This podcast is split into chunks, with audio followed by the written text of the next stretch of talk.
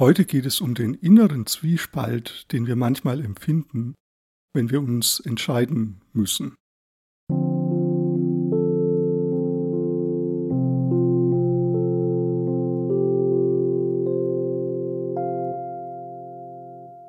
Die meisten Dinge im Leben kommen nicht eindeutig daher. Der Thomas Bauer nennt das Ambiguität. Ambiguität heißt sowas wie, es gibt so Stimmen in uns, die zu einer Sache Ja sagen, es gibt aber auch Stimmen in uns, die zu einer Sache Nein sagen, zur selben Sache. Es gibt Pros, es gibt Kontras. Die allermeisten Dinge im Leben sind mehrdeutig. Also wir können eigentlich nur wirklich ganz selten, wirklich ganz klar wissen, das passt zu 100 Prozent. Wenn du sowas mal erlebst, wenn du in deinem Leben in einer Situation eine Entscheidung triffst, die wirklich zu 100 Prozent passt, dann ist das ein ganz besonderer Moment, dann ist das eine ganz wertvolle, ja, ein ganz wertvoller Augenblick. Und so zum Anfang dieser heutigen Folge möchte ich dich mal einladen, gedanklich mal so durch dein Leben, durch die Jahre deines Lebens so hindurch zu gehen und dir mal die Frage zu stellen, wo gab es das schon mal? Wo habe ich schon mal eine Entscheidung getroffen, die so wirklich zu 100 Prozent gepasst hat? Ja, und du kannst mal so durch die verschiedenen Lebensphasen durchgehen, so in deiner Kindheit vielleicht. Ja, auch in der Kindheit trifft man natürlich schon Entscheidungen und gab es da mal was, was so wirklich richtig gepasst hat? Also wo du sagen würdest, das war total gut, dass ich das damals schon so gemacht habe. Vielleicht hast du diese Entscheidungen, diese Entscheidung auch gar nicht selbst getroffen. Ja, aber es gibt so kleine Bereiche, wo wir als Kinder auch selbst Entscheidungen treffen können und vielleicht gab es schon ganz früh mal so einen Moment, wo irgendwas, was du wirklich selbst entscheiden konntest, wirklich auch für dich dann stimmig war.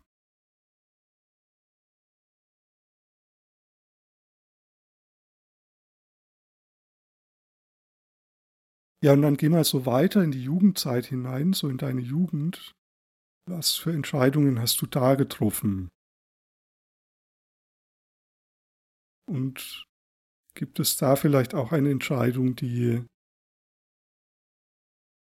die wirklich wo du 100% dahinter gestanden hast und das auch rückwirkend noch nach wie vor so, ja, so auch nach wie vor dahinter stehen kannst.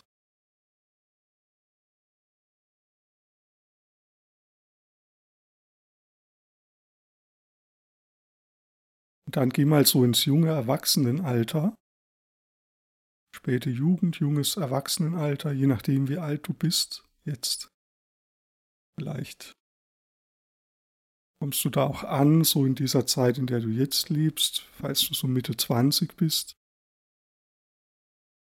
Anfang Mitte 20 und so in dieser Zeit, wo gab es da eine,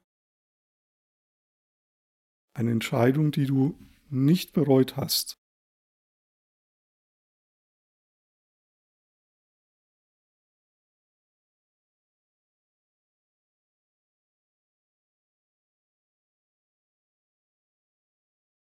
Ja, und falls du älter bist, geh mal so weiter in die späteren Lebensphasen hinein und was gab es da vielleicht nochmal für Entscheidungen so in deinem Leben? Oder eine Entscheidung, die, die wirklich stimmig war?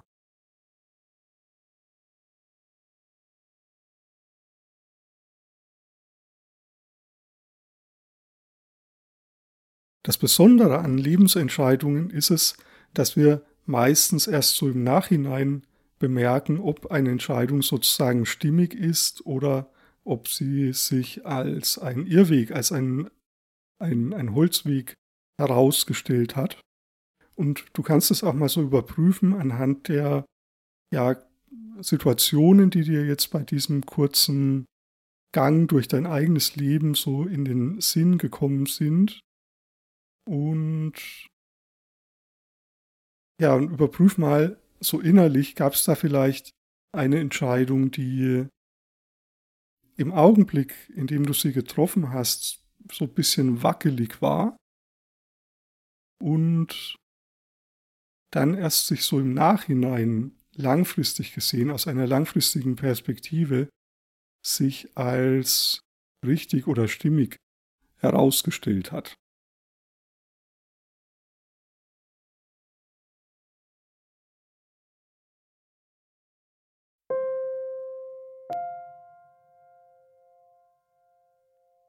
In vielen Situationen im Leben sind wir nicht so klar. Da sind, haben wir nicht diese innere Klarheit, wie ich sie jetzt vielleicht so mal versucht habe anzutasten oder so dir in Erinnerung zu rufen. Die allermeisten Situationen des Lebens sind mehrdeutig, ambig, ambig, ambig eben so. Es gibt viele verschiedene Facetten, die sich vielleicht widersprechen, die ja so innere Spannungszustände auch auslösen und manchmal ist es so, dass wenn wir uns in so einer mehrdeutigen, komplexen, vielleicht auch ja chaotischen Lebenssituation befinden, dass sich dann sowas wie ein innerer Zwiespalt einstellt. Mit diesen inneren Zwiespälten, das ist manchmal so ein bisschen tricky, weil in bestimmten Fällen merken wir das gar nicht, dass wir eigentlich zwiespältig sind und es ist immer dann so, wenn wir etwas ganz besonders stark wollen. Also stell dir vor, du willst vielleicht eine, eine Beziehung mit einem Menschen ganz unbedingt. Du musst unbedingt diese Beziehung haben.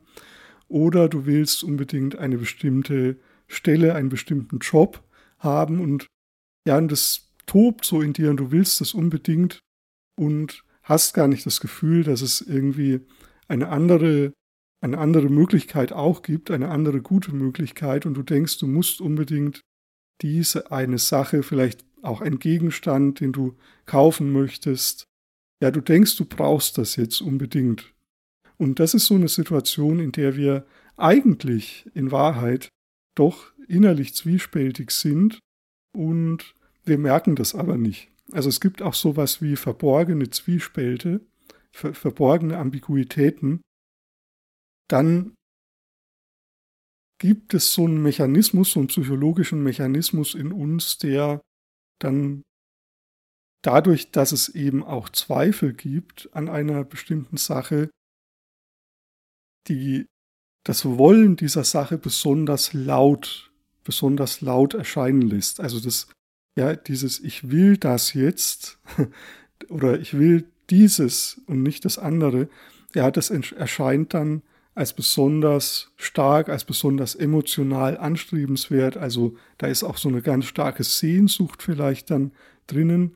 Und da ist es besonders tricky mit in solchen Situationen, weil, weil wir eigentlich sozusagen ja diese anderen Stimmen, die wir auch in uns tragen, durch diese Lautheit, durch diese starke Sehnsucht, durch diese starke emotionale Aufladung, also dadurch überdecken wir die Zweifel.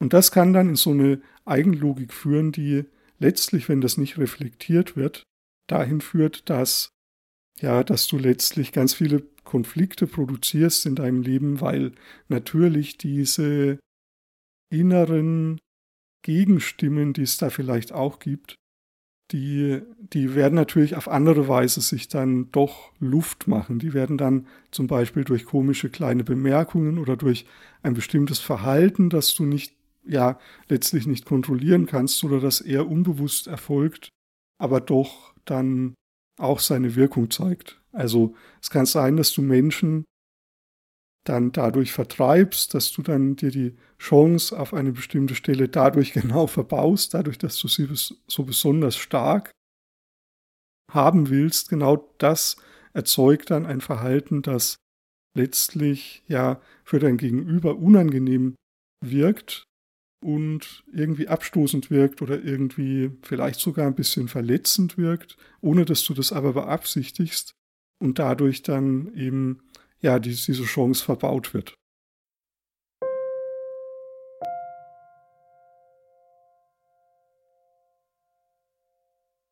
Was meistens bei solchen un unentdeckten oder ja unbewussten dialektischen Situationen, also zwiespältigen Situationen, wo uns sozusagen der eine Teil des Zwiespaltes nicht bewusst ist. Also ja, ich kenne nur den sozusagen den an, inneren Anteil, der ganz klar Ja sagt, aber den anderen inneren Anteil, der sagt, ich habe vielleicht auch Zweifel, ich bin mir vielleicht gar nicht so sicher.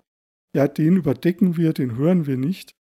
Und was quasi in diesen Situationen oft so im Hintergrund steht, ist dann sowas wie ein verborgener, ja, ein, ein Bedürfnis, ein verborgener Mangel, ein unerkannter innerer Mangel oder ein vielleicht auch für uns selbst unannehmbarer innerer Mangel. Also da gibt's was in dir, ein, ja, so ein Bedürfnis oder da ist, du brauchst da was und du willst es dir vielleicht gar nicht so richtig eingestehen, dass du das, dass du das brauchst und in der Regel ist es dann so, dass es auch eine alte Geschichte ist. Also vielleicht ist es in der Gegenwart, wenn du mal genauer hinschauen würdest, dann würdest du erkennen, dass du das tatsächlich ja gar nicht de facto gar, gar nicht brauchst oder vielleicht hast du es sogar in deinem Leben schon. Also sowas wie, ich weiß nicht, finanzielle Sicherheit oder geliebt werden oder ja, genügend, ja, genü genügend materielle Ressourcen, genügend Essen, genügend, ähm, also all das, was man halt so braucht im Leben. Vielleicht hast, ist es tatsächlich de facto so, dass all das, wenn du wirklich mal hinschauen würdest, dann würdest du merken, das ist alles gegeben, das ist alles da. Und der Mangel, den du aber sozusagen vielleicht aus früheren Lebensphasen mit, mit in dir mitträgst, oder vielleicht ist es sogar ein vererbter Mangel, also einer, der in deiner Familie mal gegeben war. Also es gibt auch oft so diese Situation, ähm, wenn wir so in der Psychologie von transgenerationalen Traumata sprechen, also Traumata, die sich über Generationen so weiter vererben, von Eltern zu Kindern von, von den Kindern zu wiederum deren Kindern, also zu den Enkeln. Und diese, ja, diese Mangelerfahrungen, die sind dann so tief eingeschrieben, dass wir dessen uns gar nicht bewusst sind. Also das ist dann letztlich so normal, das ist so eine Lebenshaltung, die quasi in der Sozialisation, in der Erziehung, in, im, im sozialen Miteinander einer Familie sich von selbst einstellt, es ist dann so normal, dass wir darüber gar nicht nachdenken, dass wir quasi psychologisch oder in unserem Bewusstsein gar keinen Zugang finden zu diesen inneren Mangelzuständen, weil das dann eben zum Beispiel schon zwei Generationen zurückliegt, also zum Beispiel die Großeltern, die im Krieg nichts zu essen hatten, ja, führt vielleicht dazu, dass wir immer unseren Kühlschrank vollpacken und dann Essen vielleicht auch wegwerfen, weil, uns das dessen, weil wir uns dessen gar nicht bewusst sind, dass de facto in der heutigen Zeit dieser Mangel gar nicht existiert. Und das ist das, was, was es so schwierig macht, mit inneren, mit verdeckten inneren Zwiespälten umzugehen. Häufig sind sie uns nicht bewusst und produzieren aber im Außen ja letztlich Konflikte, Interaktionen, die immer wieder so knirschen, die immer wieder so Spannungen hervorrufen und die, wenn wir, wenn wir die gesamte Dynamik dieser Interaktionen anschauen, häufig in ein Misslingen führen. Also das sind Prozesse, die misslingen. Das sind Beziehungen, die misslingen. Das sind ja Handlungen, die misslingen. Und in, ganz häufig haben diese misslingenden Prozesse etwas zu tun damit, dass wir uns eben bestimmte Bedürfnisse entweder selbst nicht eingestehen können oder uns derer gar nicht bewusst sind. Ja, die liegen dann so weit im Verborgenen, dass wir einfach nur etwas unbedingt wollen, aber gar nicht merken, dass es da auch vielleicht Zweifel, dass es vielleicht auch Gegenstimmen auch in uns gibt. Und wenn es die gibt, dann sind die quasi überdeckt.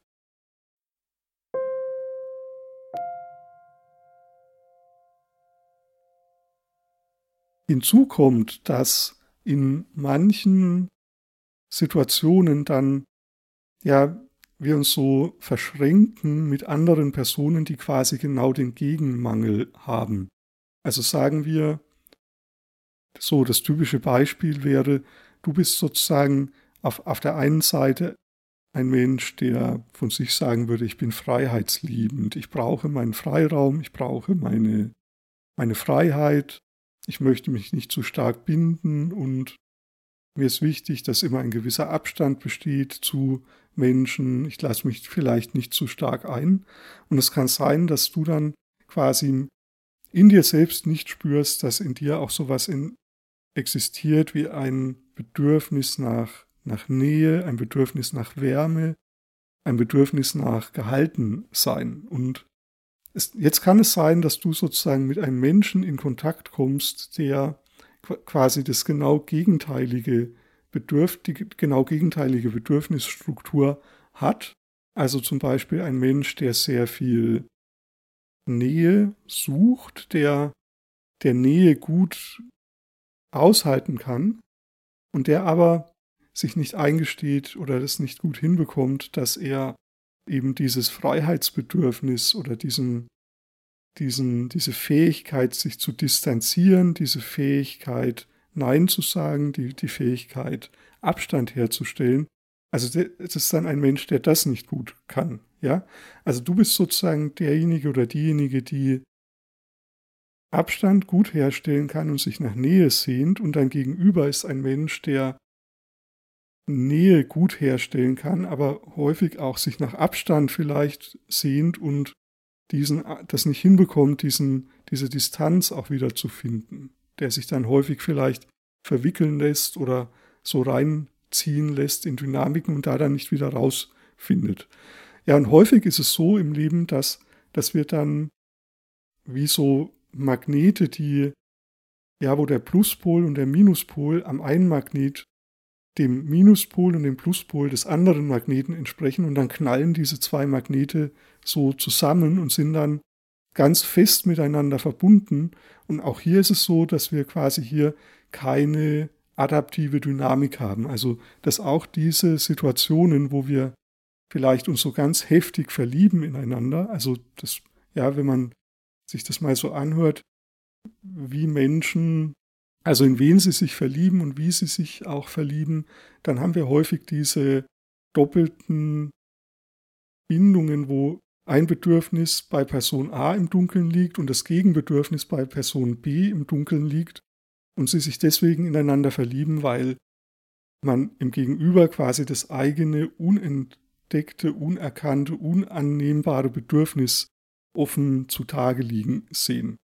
Und ja, und diese Dynamiken, also wenn diese Beziehungsdynamiken, die daraus entstehen, die sind in der Regel sehr aufgeladen, also das ist emotional hoch, ja, also hochdramatisch, was da passiert. Es geht mit ganz starken, großen Emotionen einher.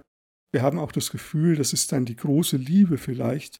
Es gibt ja so diese romantische Vorstellung, dass es den einen Menschen gibt, in den wir uns verlieben und der der eine oder die eine ist. Und diese Situationen führen aber in der Regel auch in Interaktions-, also in, in eine Eigenlogik, die letztlich nur schwer in Gelingen münden kann.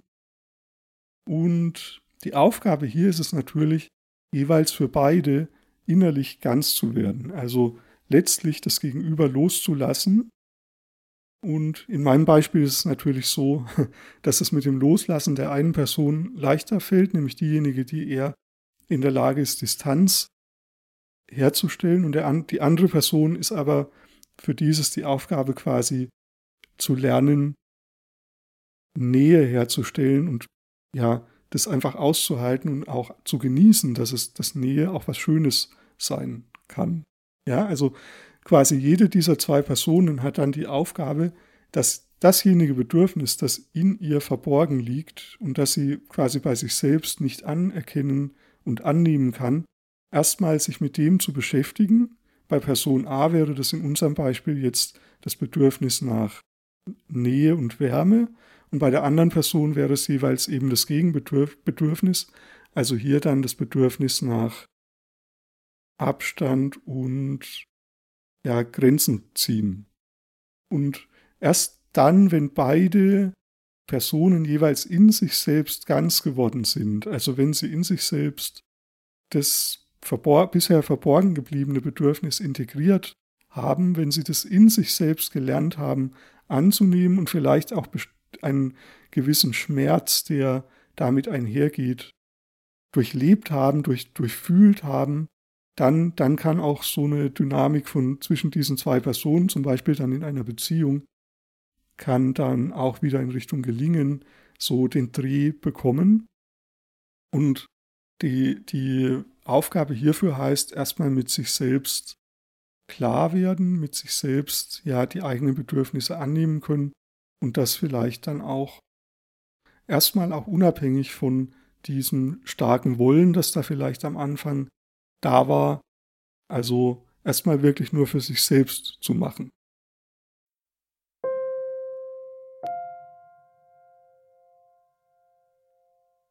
Ja, auch hier an dieser Stelle kannst du mal überlegen, wo in deinem Leben hast du schon mal sowas erlebt, wo du etwas ganz stark wolltest oder etwas unbedingt wolltest und es hat aber nicht funktioniert. Ja, also wo in deinem Leben hast du mal eine Situation gehabt, wo du unbedingt irgendwas wolltest und, und irgendwie hat es immer nicht geklappt. Es, es war vielleicht so wie, wie so verhext oder es gab immer etwas, was dir sozusagen dann einen Strich durch die Rechnung gemacht hat. Und mein Tipp wäre jetzt, oder so mein Schuss ins Blaue wäre, mal so die Frage zu stellen, was ist eigentlich, was war vielleicht so dieses verborgene Bedürfnis in dir, was dazu geführt hat, dass du genau das unbedingt wolltest. Also was genau war es, was dich so angezogen hat und was in dir war in dieser Situation nicht, nicht anerkannt oder was in dir war es, was in dieser Situation nicht erlaubt war oder vielleicht ja nicht zugelassen war nicht, scheinbar nicht okay war, welcher innere, welchen inneren Anteil hast du so in dir selbst weggedrückt?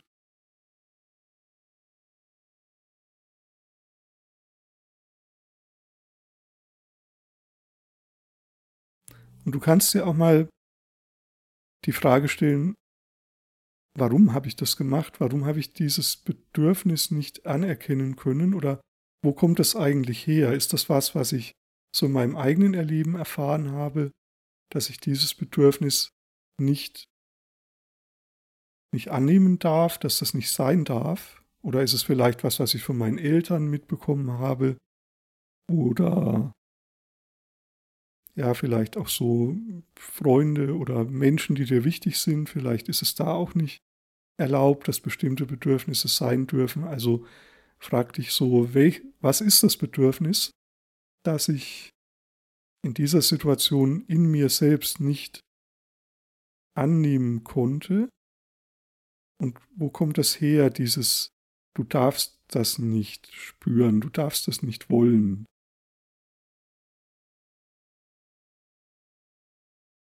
Also von wem hast du das gelernt, diese Haltung?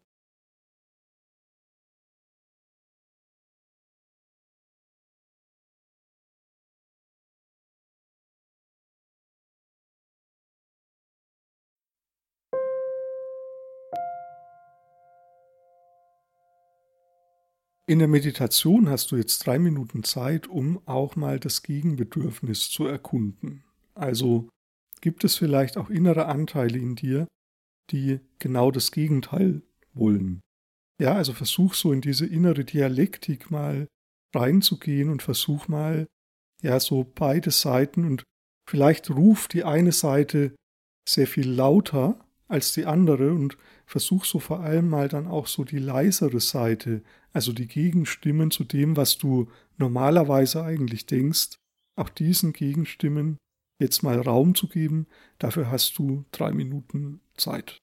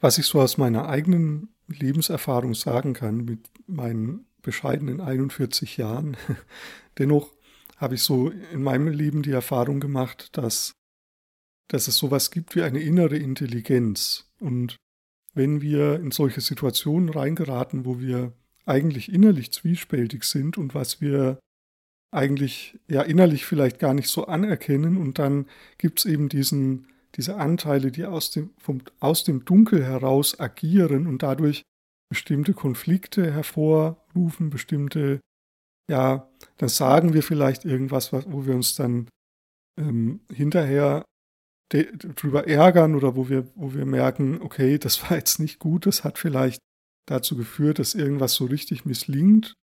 Also aus meinem, aus meiner eigenen Erfahrung kann ich sagen, manchmal ist es auch so, dass, dass es dann ganz langfristig gedacht letztlich auch gut ist, dass es diese inneren Stimmen gibt, dass es diese misslingenden Prozesse auch gibt, dass Dinge misslingen können, damit in einem, aus einer größeren Perspektive betrachtet, aus einer langfristigeren, nachhaltigeren Perspektive betrachtet, andere Dinge quasi gelingen können.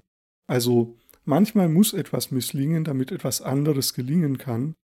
Und ja, und das da habe ich so eine gewisse innere Demut vor meinen eigenen Impulsen, die ich manchmal selber nicht verstehe oder wo ich manchmal auch innerlich so mit mir selbst hadere und ich denke, warum habe ich das gemacht und es war falsch und so weiter.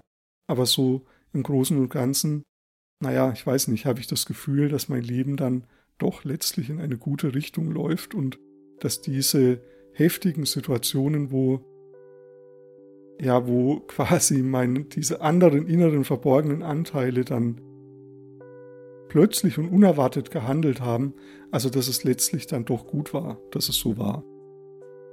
Wünschen würde ich mir natürlich, dass das Ganze ja weniger konflikthaft abläuft, also dass es quasi, dass ich da leichter darüber kommunizieren kann, dass ich mir all dieser Dinge von vornherein schon bewusst gewesen wäre, aber so ist es halt im Leben. Man kann Dinge ja nur dadurch lernen, dass sie sich ereignen. Also wenn Dinge, wenn, wenn nicht auch Konflikte geschehen im Leben, wenn die nicht auch ausagiert werden, dann gibt es manchmal auch gar keine Entwicklung und wir können nicht den dritten Schritt vor dem ersten Schritt machen und von dem her, ja, ich weiß es nicht, gehört es manchmal wirklich einfach dazu, dass Dinge auch wirklich misslingen. Und gerade dadurch ist es dann ein, ein gutes Leben oder wird dann ein gutes Leben, weil dadurch dann eine, eine gute Wendung entstehen kann. Vielen Dank fürs Zuhören, vielen Dank fürs Mitgehen und ja, bis zum nächsten Mal. Alles Gute. Tschüss.